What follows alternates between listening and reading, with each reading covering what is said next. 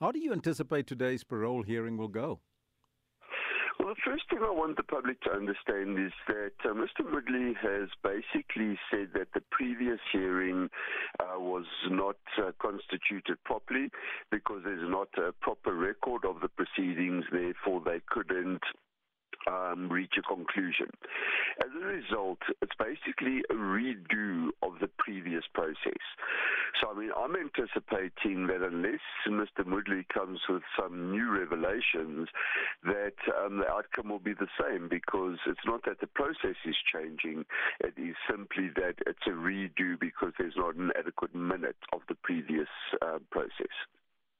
So Donovan Moodley failed in his attempt to have his parole hearing interdicted. Could you maybe give us some background as to why he sought to interdict and restrain the respondents from proceeding with the hearing?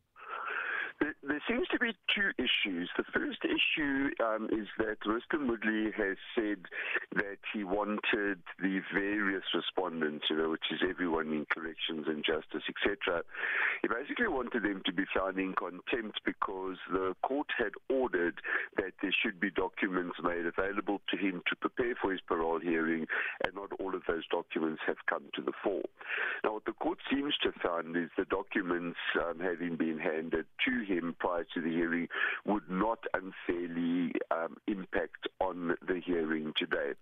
On the other hand, one of the, the issues we're struggling with is that in order to the victims now, so this is the Matthews family who we are assisting in order for the family to put a case to the parole board as to why Mr. Moodley should not get parole, they requested certain documents regarding Mr. Moodley's um, rehabilitation, you know, psychiatric reports, etc., uh, which he has not furnished to the family.